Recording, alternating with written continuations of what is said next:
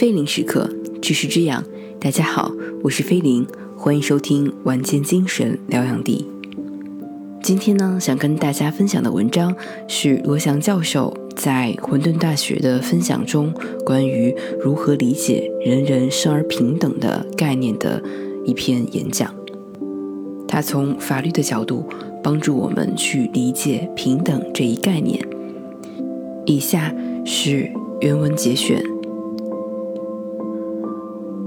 我记得小的时候上学，父母和老师经常跟我讲：“吃得苦中苦，方为人上人。”所以听上来，吃苦的目的是在于骑在别人的头上作威作福。而我自己对平等第一次有深刻的印象，是在看《简爱》这本书。贫穷乡村牧师的女儿爱上了罗切斯特。他对罗切斯特说：“你很有钱，我很平凡，长相也一般。但是你要相信，我们俩在灵魂上是平等的，是同样高贵的。其实我们有很多典籍，根本。”不是在倡导平等的概念。小的时候看《西游记》，经常困惑，为什么孙悟空越到后面战斗力越弱，什么都打不过。后来我才发现，孙悟空成熟了。天上有人的这样的妖怪，要打吗？那天上没有人的妖怪，很显然，白骨精的下场显而易见。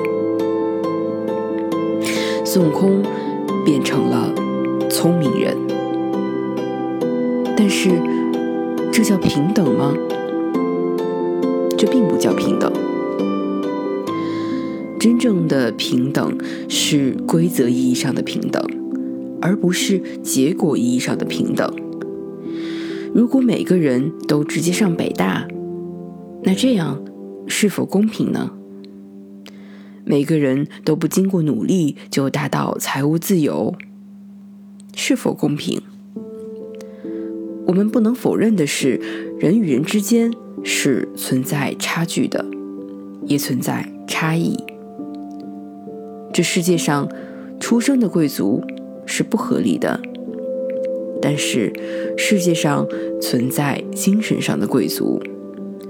而我们的社会，也正是要通过这样的筛选方法，去筛选出道德上、智力上各种天赐、恩赐上的贵族。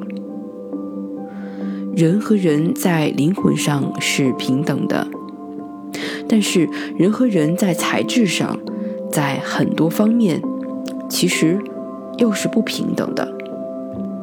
我们的这一生，绝大多数。都不是我们自己能够决定的。我们的出生，我们的智商，我们的长相，我们这一生中的贵人相助，绝大多数都不是我们能够决定的。我们自己能做决定的，可能连百分之五都不到。而这就意味着，如果你是真的是自然贵族。你拥有傲人的智商，你拥有一般人想象不了的出生环境。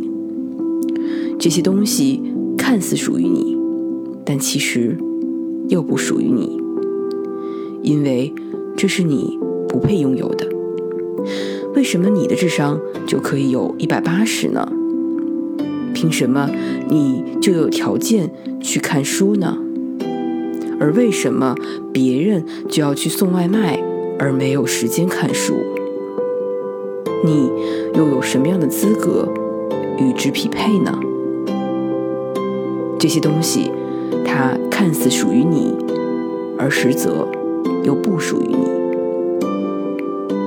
如果你出生之前被一块无知之幕所遮挡，你无法想象你将要到。来的世界是一个怎么样的世界。你无法预知你降生在怎样的一个家庭，是一个含着金勺的家庭，还是一个贫穷的家庭。你也不知道你的智商是一百八还是二十八，你甚至不知道你出生的时候四肢是否健全。这时的你，希望来到一个怎样的世界？是一个弱肉强食、完全竞争的世界吗？还是一个，即便你再 low，却依然拥有最基本体面的世界呢？我猜你会选第二个，因为我们无法预知，我们可能就会成为那个一出生智商只有二十八的那一个人。如果你命好，你是天之骄子，你智商发达，你出生在一个很有钱的家庭，但是这样的命好，并不是你配的。同样，它看似属于你，却又并不属于你。它被一只无形的大手翻动，因此你要积极的。回馈这个世界。我有一个朋友说，居住在一线城市，对这个国家就应该有更多的责任，因为你居住在一线城市是很辛苦，但是你享受到这个国家绝大多数城市所享受不到的便利条件。我以前在伯克利和杜克大学都做过访学。待过几年，我当时很不理解，为什么伯克利周边的奥克兰是美国治安最差的地方，而杜克旁边的杜汉也十分贫穷。这些世界顶级名校的选址，为什么不能选择好一些的城市呢？后来我发现，也许这就是罗尔斯所说的，用差异原则去纠正。市场产生的不公平，因此你要回馈你所在的这个社区，在尊重中走向德行。我相信我们每一个人在共性上是平等的。我也相信，在这个世界上存在着 good，就像大学这样的一个词语。University 是两个词汇，一个叫 Unity，代表一；另一个是 Diversity，代表着多元化。一生二，二生三，三生万象。我们在共性上都是人，有些人聪明，有些人愚笨，有些人有钱，而有些人贫穷。看似属于你的，并不一定属于你。所以，法律要维护社会秩序，要约束我们内心的幽暗。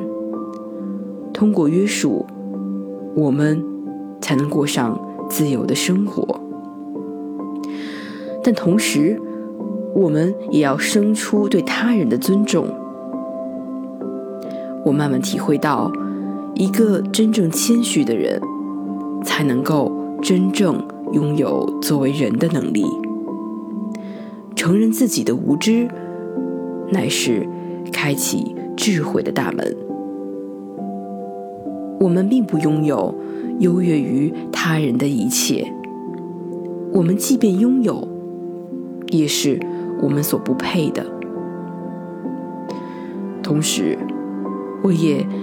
渐渐喜欢一个单词，humble，谦卑，humble，human，able。好了，今天的节目到这里就结束了，感谢大家的收听。睡前十分钟，用人文、艺术、哲学的思考滋养精神。菲林为伴，此时此刻是属于你的菲林空间。别害怕，也别慌张。你看，真理在上。我们下一期再见。